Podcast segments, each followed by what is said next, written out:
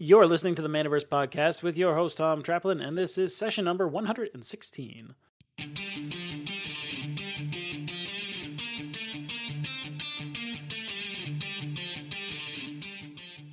Hey, welcome back to the Manaverse Podcast. I'm your host, Tom Traplin. This is the podcast where we explore what it takes to build a successful, friendly local game store. And before we jump into things, Q4 is here, and I am looking for more game store owners to feature on the podcast. So if you get an email or a phone call from me in the near future, don't be too surprised. If you want a chance to tell the story of your game store and get featured on the podcast, I'd love to talk to you. Send an email to me at tom at manaversesaga.com, and you could be my next featured guest on the podcast. I'm also looking for a few more stores. I want to make the end of 2022 their best quarter yet. I've got a few more slots open for the Manaverse Marketing Agency this month. So if you're either in the startup phase of opening up your game store and you want to kick things off with a powerful digital marketing strategy that's been proven to attract customers and sales from day one, or you're an established game store that wants to expand operations and use digital strategies like email marketing and paid advertising to grow rapidly, let's chat. Go to manaversesaga.com forward slash MMA, and we'll put together a custom Q4 marketing plan for your business and talk about how we can make it happen for you. Welcome guys, to the Manaverse podcast. I'm not going to do the usual intro. I'm just going to jump into the conversation. Right now, I have the uh, the wonderful Matthew Vercant and Pat Fuge. Fuge? Fuge? Did I pronounce that correctly? You got it right, Fuge. Yep. Anything but fudge is good. Cool, cool, cool, cool. And uh, yeah, we're gonna do a uh, we're gonna have a fun little discussion. We haven't had more than one like a one-on-one conversation on the podcast for a while, uh, so it's good to go get back into this and have more of a more roundtable kind of feel to it. But uh, thanks for coming on, the guys, and uh, you know, let's do a quick introductions for people who you know maybe never met you before, but uh, let us know who we're talking to today. Who wants to go first? Thanks, Pat. Um, my name is Matthew Vercant. I own Just Games in Rochester, New York. And I'm Pat Fuge. I own uh, Gnome Games and the Noshery in Wisconsin with a couple of well, four locations currently. Excellent. And uh, yeah, so uh, Matt's been on the podcast in the past. It's been a while. It was several years ago, I think, since we, we did the recording. Uh, but definitely go back and check out his interview. That was a really good good interview. And I actually just spoke to Pat. Uh, his interview is coming out very soon, so look forward to that one. But uh, yeah, so today we were going to discuss, you know, kind of breaking down one of the articles that uh, we was recently released on Polygon that kind of made the rounds in the industry and people started talking about uh, you know what was going to happen. What what does the future of the friendly local game store look like? Is it you know our, our game store is a, is the retail version of the game store doomed? What do you guys think? Well, Pat, if you don't mind, I'll go first because I think your experience cafes is going to be uh, a, a, more interesting follow up. You know, cards on the table, Tom. You know, I I kind of think if if it were doomed, Barnes and Noble would have put us all out of business over a decade ago when they put Starbucks in there next to their board game section. Um, you know, I think the first time I came on, I said I think bad retail is in is going to have a hard time going forward, and I think that's still true. I think if you're not training your skills in your staff and you don't have a, a real business plan under you, and you really have an idea of who your market and your audience is, you're going to struggle. Um, you know, I, I, suspect for cafes, if you've got the location and the market and it fits into your sort of vision of what you want your business to be, you can probably make a killing at it. Personally, I have zero restaurateur skills and no interest in acquiring them. So I know I would hemorrhage money to try, so I've never made the attempt. Um, but somebody like Pat, who seems to just be able to pick skills up left and right, you know, Pat, I'm sure you're having a totally different experience. It, it, it's different, but it, it you hit it hit the nail on the head. You know, we've been doing this 20 years, and when we first opened, the in-store play experience was not a thing. I mean, you know, back in the early 2000s, we got told we were crazy when we were going to a massive 3,000 square foot store with half of it dedicated OP space. And I think the evolution of of the, the hobby game industry is going to continue with improving the experience of the player, whether it's like the facility I'm in right now, which is a new style of board game cafe to the classic high end play experiences to whatever it is. Um, we're the good retailers are very agile. They're going to look at their market and they're going to find ways to have that experience so the market rewards them for doing it.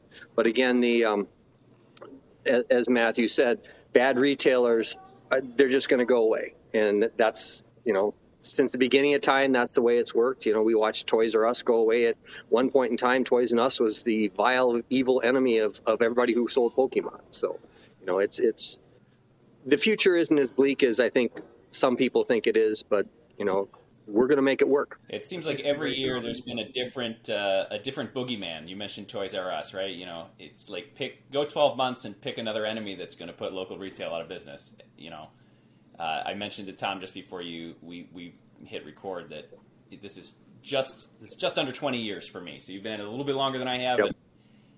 I think I feel like there's been as many things killing the store as there have been years that I've done it, and I feel like the cafe is a great kind of market expansion. Right, it's serving a different group, serving that group differently. It's a, a market adjustment, but you know, I kind of wish we had a, a, a, cafe or a themed restaurant locally that I could kind of work with somebody with that skill set, but we don't, and so you know we kind of we kind of float around that space, thinking, you know, yeah, there's probably people out there we're not reaching currently.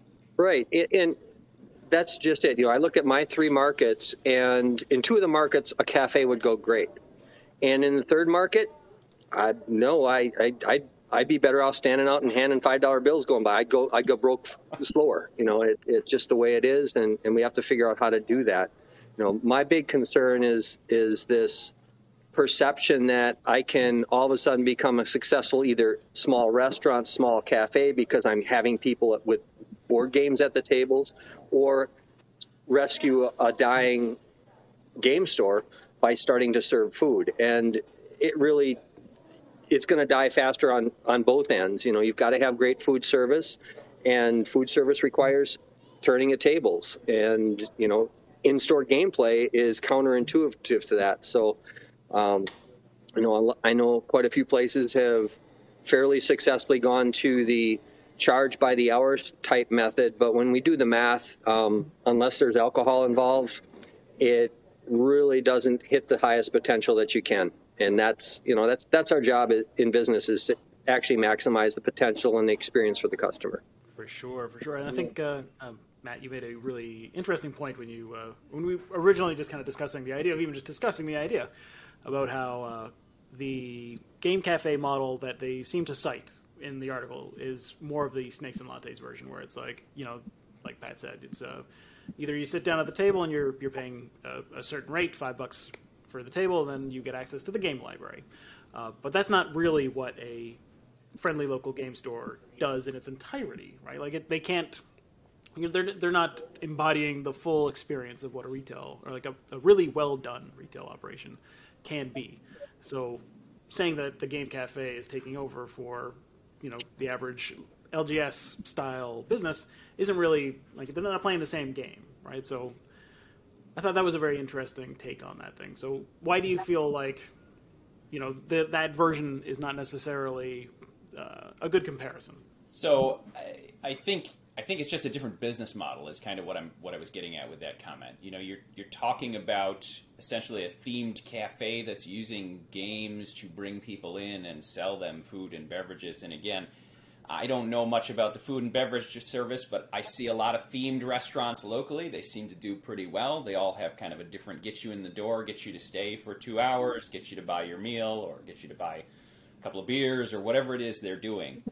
Um, I, I suspect, you know, if you have a spot that's great for a cafe, I mean, Pat mentioned he has one market he wouldn't want to open one in. I think if you have a location that's good for a cafe, it may not be good for retail if you have a location that's good for retail, it's not necessarily good for a cafe. So you know, I think whatever you're doing, you're kind of you're opening the business that's right for the market that fills a need in that market. That's kind of the job of a business plan. It's kind of the job of a business owner. Figure out what the customer's need is and meet that. If there's somebody out there kind of looking at opening a store and they're thinking, well, uh, you know, I'll open a, a, restaurant or I'll open a store because that's what I know. Well, you know, what you know may not be what your market needs. So I think that market analysis is just really, really key. And in some cases, maybe it's a hybrid, right? Maybe that's going to make twice as much money, be twice as good. But in some cases, it might just be one or the other or neither. Yeah, and and that makes. You know, we looked at it from just the restaurant side, and it's the same thing. You know, you don't put a fast food pizza place in a high end market. You know, you, you go for high end tables, low table turns, and and you know you still sell that piece of beef for five times what you would at a burger joint. You know that that's that's the experience that you get, and and trying to classify that board game cafe into a small uh, type of operation like that is really pretty close minded, um, and it, it really limits your potential. So, for people who are thinking about, oh, well, maybe I do want to open a cafe, or maybe I do want a retail store, I'm not sure, I'm in the middle. How do you, how would you say, what, what should they do to figure out what's the best option for them? How do they do that research? Like, I guess this would be a, a good question for Pat. How did you figure out that yes, cafe is going to work here? What were like the variables that made you certain that you were going to, you know, be successful and not roll the dice on something unnecessary? The property I'm in right now is a high traffic tourist town, um, and we knew from seven or eight years of research on this in in this area what where we needed to be, um, and we had full intent of opening up a specialized, a very high end specialized game store up here, but um, the property that we were able to get into was already set for a kitchen, and we. Both Paul and I had some food experience, food and beverage experience prior to that. We have enough resources that we could do it right, um, and so it really made a lot of sense for it. But we spent a year on the business plan, you know, and and it wasn't, you know, it wasn't an afternoon. Hey, we're going to do this, you know. Um, and we still had, um, you know, a lot of things that just and if, on the food and beverage side that just don't make sense to a gamer, you know, a game store. You know, the the the frequency of ordering and, you know, the big decision: do we have a deep fryer or not have a deep fryer? There's so many variables in the food and beverage side that don't come into play on the game side. And then you flip it upside down on the game side. Now, how are we going to complement this and sell things. You know, in this particular property, I've only got about 20% of the inventory I have in my other stores because this is a high turn facility. So, you know, we're going to sell, you know, 100 games we're going to sell multiple 100 copies of versus in my other stores I'm going to have a 1,000 games I'm going to sell two copies of. You know, it's a very different model. And, and that's all in the planning process. Um, the hybrid model of the cafe and the, and the retail requires a lot more resources both in intellectual resources and also in management capabilities. You know, I couldn't do this myself. I've got to have a good team already landing on your feet. And from for a new location, um, you know, a game store can open with literally a white uh, a white table and, and four chairs and a cash box. You know, we've seen that for the last twenty years, and potentially make it. You can't do that with a restaurant. Resources and experience, right? That's nail nail right. on the head, right? If you, have got to have resources, you've got to have experience for whatever whatever model you're trying to open. And, and I would think certainly from what I've researched of restaurants, you know, if you go in without experience or resources, you will definitely fail faster than if you go in with a table and a cash box. you know, even food trucks are they're going the other direction. You know, the next thing we're going to see is we're going to see Pokemon and Magic selling food trucks, right? You can get your hot dog, your soda, and a pack of Pokemon, right? There we go. Well, the thing is becoming more mainstream, so you, you might be, you know, clairvoyant. You might be seeing the future right now as to how things are going to play out. That that may be a joke right now, but maybe the future very soon. I've got a neighbor with a dozen food trucks, Pat. If you want to like work on that. no, no, no. Can you say I'm in the twilight? I, I, I want to get out of this in the next ten years somehow. So. so, what were some of the other boogeymen in the past that uh, people have been going on about? Like, I know that you know every magic set there's always a, a, collection of or there's always a subset of the population that this is the end of the game. It's all it's all gone downhill from here. So i'm sure there's people like that in the industry. What uh, what other boogeymen have uh, have uh, game stores encountered in the past that we've overcome? I mean, years ago, you know, GAMA, there was talk about game stores being an obsolete model, and then it was talk about the internet and Amazon specifically. And I mean, I'm sure I'm going to forget things, but it, you know, it's it's almost to a, a, silly degree how consistent it is that it, there's any change at all, and that's going to be the end of game stores as we know them. And I, other trades must be like this, but I'm probably more aware of it. know, the sky is always falling in the game. Yeah, I mean, you know, we, we had we had things when Wizards lost Pokemon. You know, oh my God, it's going to be the end of Pokemon. Now look at where we are now. It's we're totally upside down. Um, cool Mini came on. You know, oh they're going to destroy us. Um, you know, it, it, it's literally pick your bad guy of the week type of thing. Games, right? Kickstarter. Yeah. That was that was it. We'd never sell a board game again. It, had we stayed this in the same model that we were though, mm-hmm. we would be gone. And that's that's the whole thing that everybody forgets about is is good retailers are highly adaptable. Um, they sit down, they figure out what the challenges are. Um, guys like Matthew, you know, they look ahead and say, okay, where do we need to be three years from now based on what we see today? And that's already in, in plan. So, what are you going to do about this new beta set, Matthew? Well, you know, we kind of have a baked in a big a big segment of our marketing, and Tom and I have talked about this. Is doing um, you know community events that are more like charity fundraisers, that kind of thing, benefits, right? And so I see any product that comes down the pipeline where I'm told you have a finite number, and it's probably going to be like single digits. That's already where my head is, right? Because I'm not going to be able to make happy customers. Even if I had 75 people that wanted to spend thousand dollars a pack, I'm not going to get 75 packs. So it makes more sense to do something that generates community involvement without having to have everyone get that thing. Um, but that's me. I mean, I think a lot of stores are going to have different solutions to that.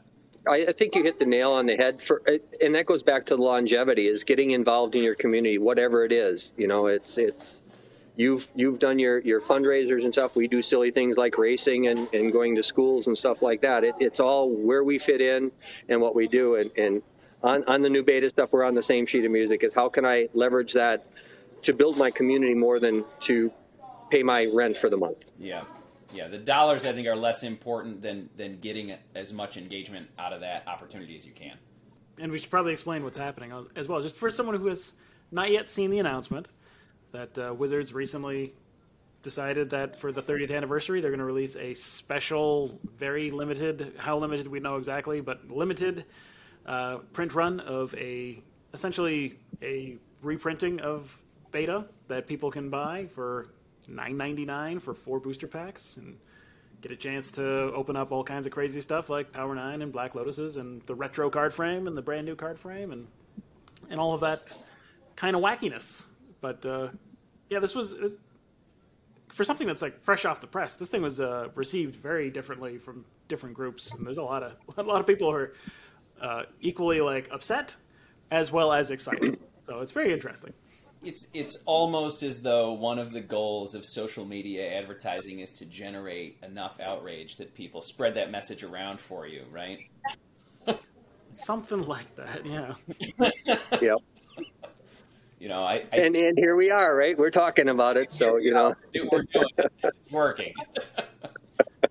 mission accomplished. there's a grain of you know getting into the podcast, kind of like core, right? There's a grain of maybe you don't want to go with the outrage method for your marketing, but getting people talking about what your brand is doing is such a key skill to develop.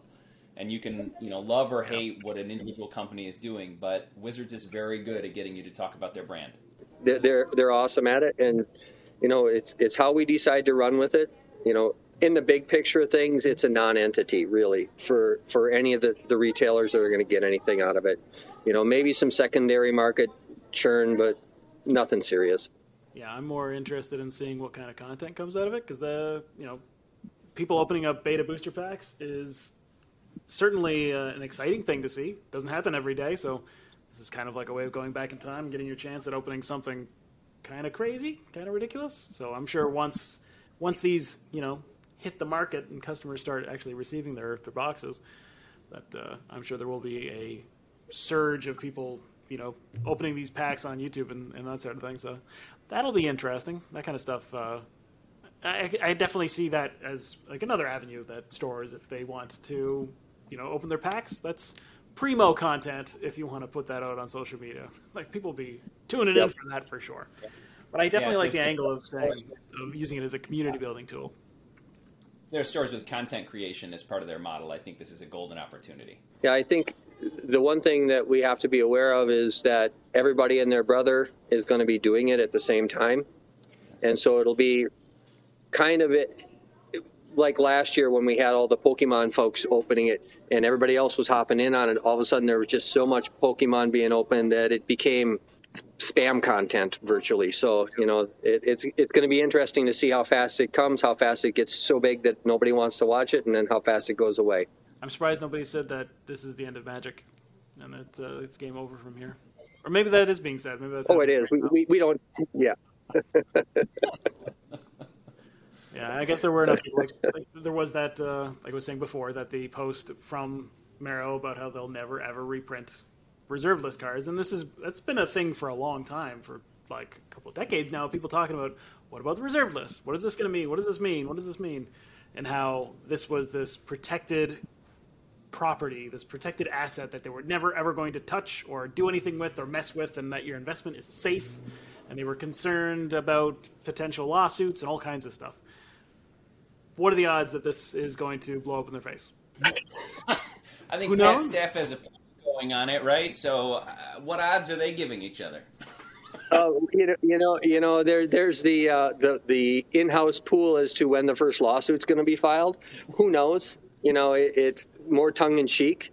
You know, it's um, you know we it it goes along with with the boogeyman type thing. Um, you know, is it going to happen? Isn't it going to happen? It really has no ramification on anything that we do. Um, you know, vintage magic is about as dead as it gets. It's a collector's thing. Um, you know, um, and for those that are in the high end collectibles, that's cool. You know, it's it's um, cardboard Funko Pops. There we go with a big price tag. You know, it's it's very funny. Our community manager used almost that exact phrase about 15 minutes after that tweet came out this morning. So I, I think there's a lot of heads in the same place in retail. I think the only thing I think is maybe a little surprising that we haven't heard. I mean, I would have expected this to be something you could draft at Magic 30 with everything Wizards has been doing there. Um, I, I, doubt that announcement is coming, but it seems like a strange. That would be decision. cool. I would, would want to draft cool. that. That'd be the most expensive draft ever. Yeah, right. But if I'm gonna got that money and I'm gonna spend it anyway, I want to play. There you go. you know. Yeah. You and some yep. other friends throw down eight thousand dollars, and boom, you got a beta draft going on. Law firm draft, doctor's office draft. You know, race car draft. You know, and and you know that goes back to the experience. You know, if you've got a bunch of doctors, attorneys, lawyers, whatever they are, that want to do it and you've got the finances to do it, more power to Wizards for engaging that's very tiny, tiny segment of the community. Um, you know, it's it's you know the average game store isn't going to see that because we grow gamers. You know, now now it's Wizards' time to pick the fruit. So it's very interesting. I, I'm really interested to see what happens, how it plays out, and how the market responds, and how everybody you know feels about it going forward. It will be very interesting to see what happens. I'm wondering how they're going to top it. You know, what's thirty? What's the thirty fifth anniversary going to look like, or the fortieth? Assuming they get there, you know, assuming things keep rolling the way they do. That's their R and D folks, you know, and the, they're getting to the end of the life cycle of you know you got 30 years in there. There's almost nobody left that's working that was working there originally. And pretty soon you're to not have anybody around to do that. So you know what does the true next generation of magic look like? Or you know or anything tabletop. You know, we've gone through a full generation of Pokemon where we've got a new generation in. The Magic generation is just starting, but now we have a new, an entire new generation of developers with all the licenses that they have to go after. You know, are we going to see a Star Wars Magic? Are we going to see whatever? You know, um, we're already seeing the licenses that Hasbro's got. Will the mouse play along? I think the bigger story is here is what is Ravensburg going to Burger going to drain off the side, and are is Disney going to stay with Ravensburger and deny Hasbro access on the trading card side? We have a lot of interest from our Magic community already on uh, or on Lorcana. Um, yep. So yeah, that's something we're watching pretty closely too. I think I think there's a lot of potential there to build a great new community of people that maybe haven't been as engaged with hobby gaming, which is uh, great. Um, but it will be kind of fascinating to watch the, the sort of back end publisher drama play out too. Yeah, no, like Wizards is obviously moving in that direction. Like everything's a crossover now. They're they're playing pretty nicely with a lot of other places, and it seems to be doing reasonably well. So I wouldn't be surprised if at some point in the future there is, you know, certain properties that uh, that make their way onto Magic cards that are not going to at the moment. Uh, but I guess a lot of it will depend on the success of Lorcana, whether or not that becomes something that they're going to invest in to compete directly against Magic or not, or if they're going to leverage it in some other ways. They got a real uphill battle though. Like no matter how popular it is, like how many games have we seen, you know, over the last 15 years you know get the hype about how this is the the new new hot game that's going to be the the trading card game, and then it dies out after a couple of years, and then that's gone. Like other than Pokemon, nothing has really had that. I guess Pokemon and Yu-Gi-Oh are the only ones that have had any real longevity. Well, they've been able to manage their brand effectively. You know, every, the the big three. That's what they do is they manage the brand and make all those decisions around the brand rather than, um, you know, chasing the pop or or the fanboy stuff. You know, we watch so many games come out that it's going to be the next great competitive game, and you know, from where I sit, competitive players are great.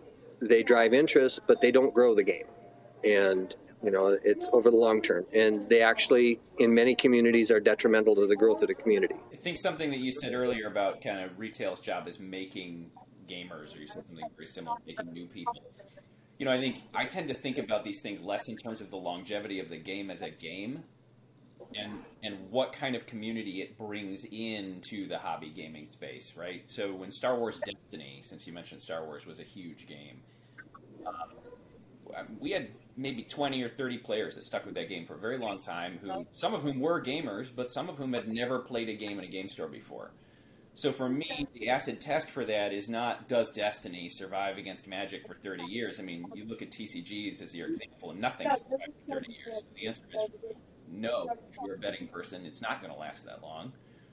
Um, but how long can those, you know, those customers, do those players, how long do they last? Do they move over to something else? Do they move to Star Wars Legion or a, a non-collectible game or another trading card game or board games? Um, you know, so that's and that's kind of how I measure the success of a game. It's it's less about the game and it's more can we engage with those people and provide them with the kind of service that they come back for and the kind of community that they come back for uh, long term. I think that's really that's cool. just longevity. That you know that's good business, right? You know, it's it it's it's why we're both here, Matthew. That's that's what we've been able to do for twenty years, right? We're giving Tom these very um, very controlled business people answers here, and maybe not the uh, Magic Beta Pack outrage that we're we're supposed to be having. no, this is perfect. This is a, this is a great mix of you know definite like awesome advice, and then you know also just complete uh, baseless speculation on what's going to happen. So this is exactly what I was hoping to have. Exactly what I was hoping to get. But uh, no, I think that's a really good. You know, what do you expect after four hours after the announcement? You know, exactly. you can read the article out loud very dramatically. I'm sure we could. There it's we not go. very long. It's actually a pretty short one. But it uh, probably only takes three minutes. Yeah, but I, I really like that point though. That's a really interesting point about like which games, you know, when the person like uh, I think like Force of Will or something like that, something that blew up for a brief period of time and then kind of fizzled out. How many of those players, you know, when they went to their local game stores, did they continue going to their local game stores after their favorite thing that brought them in? Did it capture their attention enough to find to you know go on to something else? and I wonder how much of that is the nature of the game, and like just who, the kinds of people that the game attracts, and how much of it is the store that was facilitating that community, and how much did they provide to kind of build that goodwill that turned them into you know maybe long-term customers or something like that. I think we've seen that over the years with with even with Magic communities and and Yu-Gi-Oh communities where you'll have this group of players that play together socially and they have a blast doing it. And we have a bad set and some get out, but they still get together. And I know a lot of them still do board game nights, board game weekends into micro communities.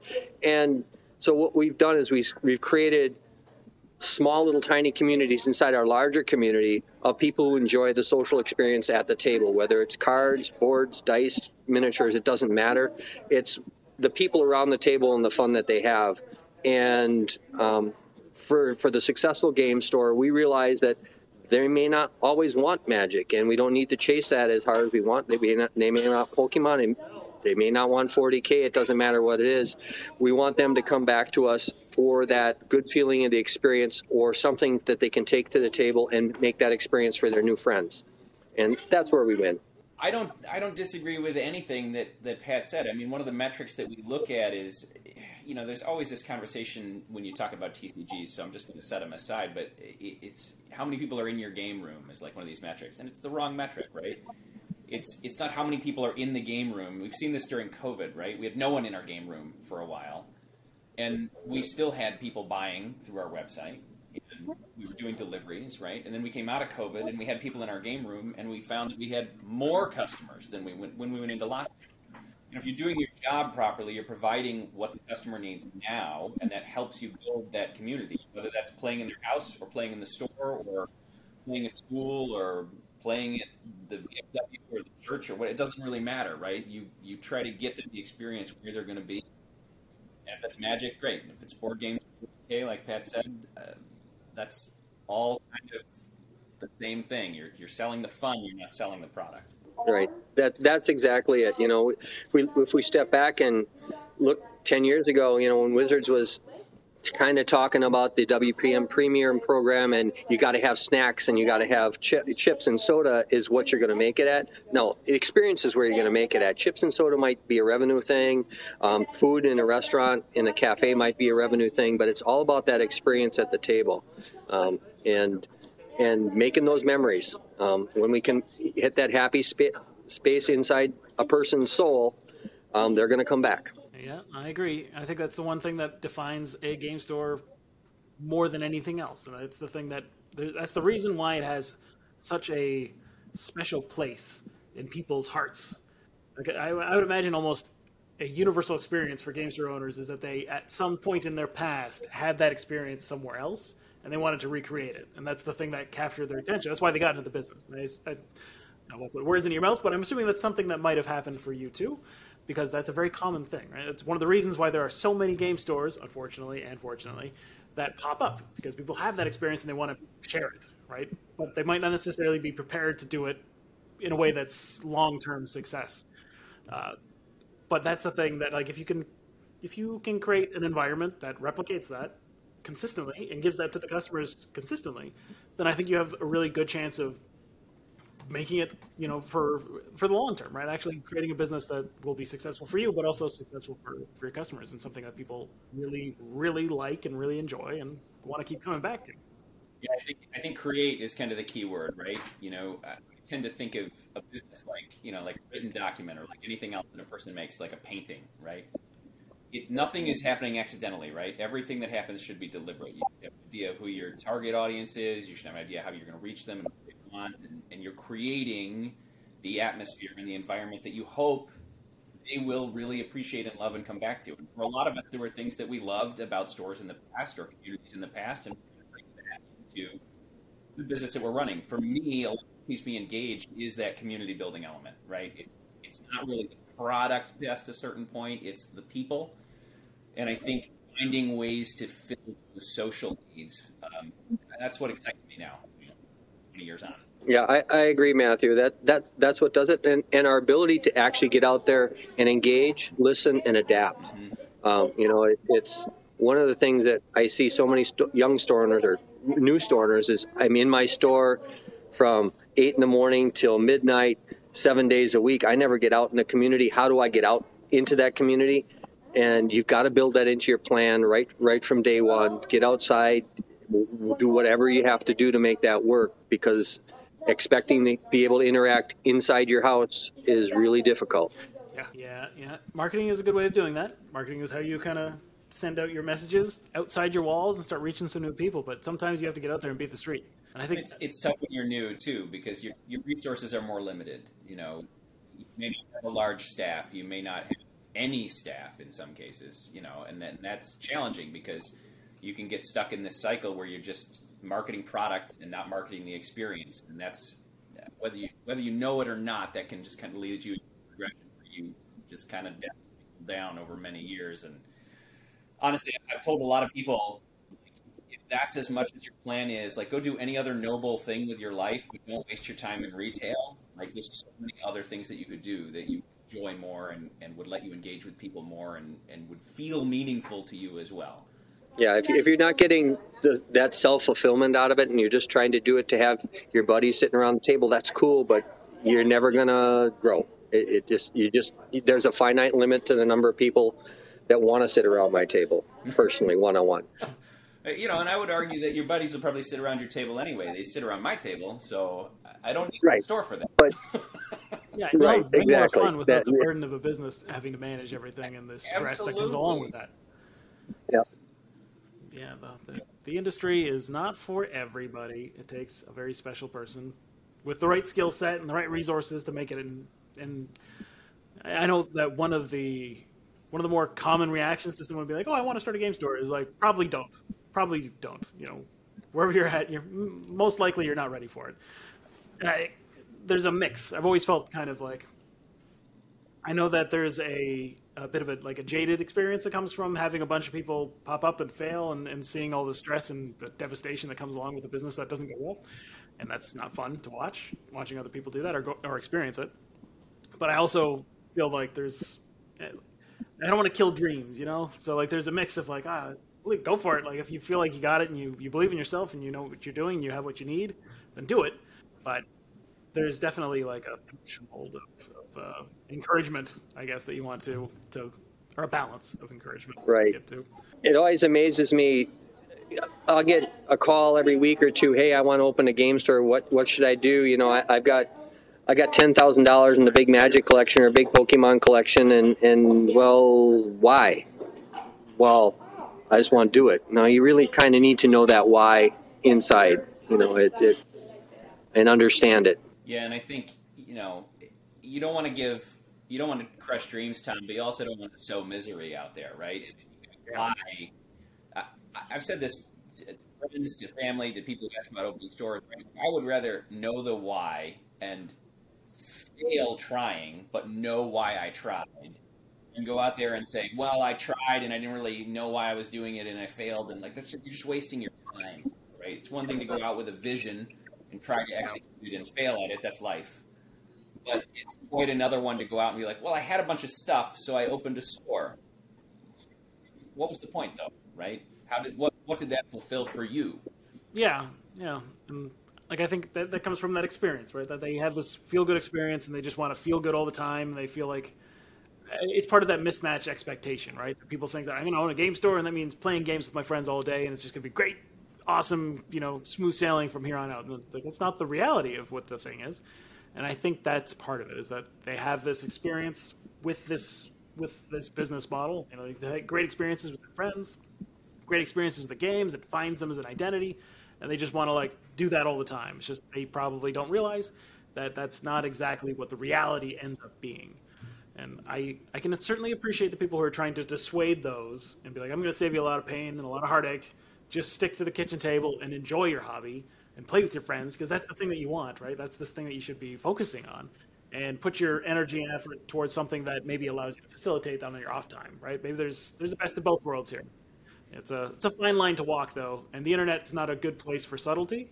So it usually comes out with, uh, you know, this is the worst idea you've ever had, right. or you know, somebody who's completely like, yeah, go for it, live your dreams, whatever you know, motivational quote you want to throw out there, right? Like, uh, yeah, it's challenging talking to a lot of people all at once because everyone's got an individual story and they, you know, different positions and different thoughts and different reasons, and one person might be the perfect, best, you know, game store owner ever. I mean, it's the perfect one. The other one might be uh, somebody who would never possibly make it or be miserable if they did. And you don't really know who's who. Right? You kind of just have to. Here's my advice. You know, and, and we were talking about the cafes. The same exact discussion is what I see on the new restaurant forums as well. Is you know why do you want to open it? Well, because I I want to cook. Well, you really, if you own a restaurant, you you hopefully aren't cooking every day because then the other stuff isn't get, getting done either. So it's you know that board game cafe. You actually double up the the resource requirements on the especially on the top end, and to do it right is a lot more difficult than to do either one right. Yeah, and I, I would think too, particularly if, if you've got restaurateurs and, and food and beverage people who are going into it because they love cooking or they love the experience of eating with their friends. I doubt you're going to get much of that. It's you really have to have the why am I opening a restaurant in this spot in this market question figured out. Not I love food, right? I love food. I would never open. What our motivation was is we wanted to let families have a great experience at the table in a different way, and so it was a marriage of the two. You know, the play experience at the table along with the um, the light food that we do. You know, it's um, I'm not saying you never see a steak or seafood dinner here, but um, you know, we have the best darn grilled cheese sandwiches in all of northeastern Wisconsin, and you know that's that's good enough for me. Yeah, the way that I always thought about it was there's most people come at it with a passion for games, but like you're saying, you know, like just because you have a passion for food doesn't mean that you're going to open a restaurant. That that you're probably gonna lose your passion for food if that's what you're actually gonna do. But if you have that passion for games, that's why most game store owners like kick things off. Is like, oh, I've got gaming is my my thing. It's my it's who I am. I want to do that, you know, full time. I want to make that a job somehow. But you need other components if you want to make it so that, that that's actually going to be something that you enjoy and something that you can be successful at. And the two things that I think kind of set people apart are: do you like to host?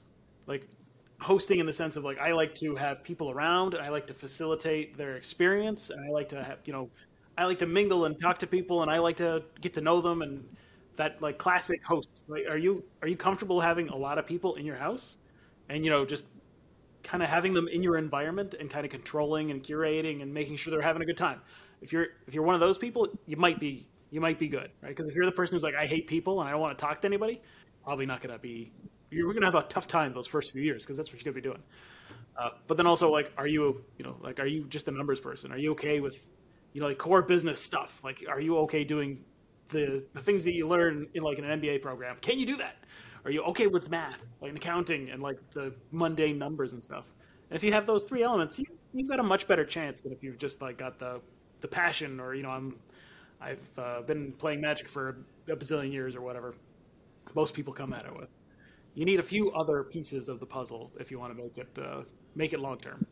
I was just going to say, I think patience is really, really key. I think there's a, a, real impulse on the internet to speak first and think second, and I don't think that works very well in business.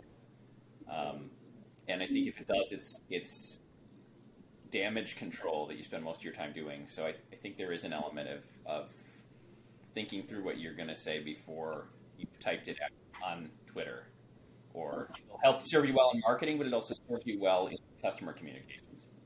Yeah, I think also the other thing that a lot of us that have been around have learned is to admit that we're wrong and to be able to change um, based on information that we have. You know, it's um, we've all we all make mistakes. We all say stupid things. We type I type fewer things that are stupid today than I did five years ago, and um, you know it, it evolves and. Uh, you know, being able to do that and say, hey, I screwed up is extremely important. And in the business world, you've got to be able to do that. And a lot of times, that on the competitive scene, with a competitive player base, that's not something that a lot of the, the younger or less experienced business people are willing or able to do. And that'll cost you dearly. Yeah, certainly adaptability, right? 100% agree on that, and uh, that's not just a business advice thing. That's a life advice thing. If you're not willing to change your perspective, admit when you're wrong, you're gonna have a tough time, uh, no matter what, because uh, reality will catch up with you eventually. All right, so we're coming up on the 45 minute mark. I think this would be a really great time to just baselessly, again, speculate on what the next 10 years looks like. What do you guys think? Decade from now, Magic still exists? Is it gone? Does Lorcana take over? What happens? Well, the speculation. Look, I, I, can give you that. Um, I think you're always going to have a hunger to do things face to face, just baked into the species, right? Magic still around? Yeah, the cards are still going to exist. Is it still being printed? I mean, I hope so. It certainly seems to be something people love. Um, but got, we've got the same questions about everything. D and D be online only, you know, and my answer to that is is always that there's always going to be a segment of people that want to meet in person. Is it going to be a game store? Is it going to be a cafe? Is it going to be a half virtual tabletop, half in person experience? Know, man. Technology advances really, really quickly, and that's always going to be an element there. But there, in 10 years and 20 years and 50 years, there's still people sitting around and playing games in person. I mean, they've got dice that are carved in, you know, fossilized bones. I don't think that. I agree with Matthew. Um, you know, it, it we're going to evolve. Um, we're still going to have tabletop. I think we have a huge market opportunity, you know, with the longevity of the population. We're going to see people playing. I plan on playing games for another 30 or 40 years. And, uh, coming up on retirement. I've got 30 years of gaming where I'm I don't have any responsibilities. So there's a huge market there that we kind of tend to forget about because we always geared towards that growing the gamer. Um, but that's going to evolve, and I do think that technological advances that we aren't even aware of right now. There's some virtual reality things that are out there. You know, we may be all wired in with Google glasses and virtual reality as we're walking down the street. Instead of going down the street, we're we're in Ravens Bluff or wherever we're at, you know. And Matthew's in, in New York. You're you're up in um, up in Canada, and I got two guys from Japan with us, and we're we're, we're adventuring in a virtual world. I see that happening, but um, you know, we're probably 10, 15 years from that. So, but but who knows? You know, it's, Pat, you keep talking um, about retirement. Could you just engineer a way that by the time I get there, there's like D and D cruises and things like that? Because right now, none of that exists. Um, it, it's on my list um, of how am I going to do that in retirement communities where we have that for for for old folks to play. But you just uh, thirty years of playing games, and, and, that sounds with no responsibilities. That sounds awesome, right? When can I get there? No, it yeah. you know, the secret is finding the people that you want to do it with day after day after day, and I think that's where the the friendly local game store they have an advantage, and that's that's something the online community can't do. It uh, online dating has failed miserably for decades. Online, you know, and putting to people together on tabletop, it, it hasn't been terribly successful. And I think that that's the niche that the independent retailer is going to be able to fill as long as we're willing to adapt and engage at the community level. I like it. I think that is a perfect place to wrap up the episode and uh, yeah, and kick it off to the listeners and see what they think. And, uh, yeah, let us know your thoughts. Right. Uh, so, where can everybody find you guys? Uh, do do the plug thing. Talk about your stores, and uh, then we'll close up. You can find us online at justgamesrochester.com. And we're also on Facebook, Instagram, Twitter, and all of those great social media networks you love. And you've got an eight great email service too, Matthew. Um, you're inspirational there. Oh, thank you. Yeah. Um, and you can find Gnome Games in the Notchery in Green Bay and Appleton, Wisconsin, and also up in Door County and Sturgeon Bay, or gnomegames.com. Beautiful. All right, everybody, thank you very much for tuning in for another episode, and thank you, Matthew and Pat, for coming back on and having this fun conversation. Uh, this was a good time. I'm I was always enjoy. I always enjoy some baseless speculation, and uh, you know, hopefully some nuggets of wisdom sprinkled in there. It's always a good time. But uh, yeah, thank you very much for coming on the podcast. We'll talk to everybody again in the next episode. Thanks for having us, Tom. Yeah. Thank you. All right, that's it for today's episode of the Manaverse podcast. Don't forget to hit the subscribe button so you stay up to date whenever we upload. And if you like what you hear, we'd also appreciate a quick five star review on iTunes because it'd be a humongous help. Thanks again for listening to today's show. I'm Tom Traplin. I've been your host, and we'll talk to you again in the next episode of the Manaverse podcast.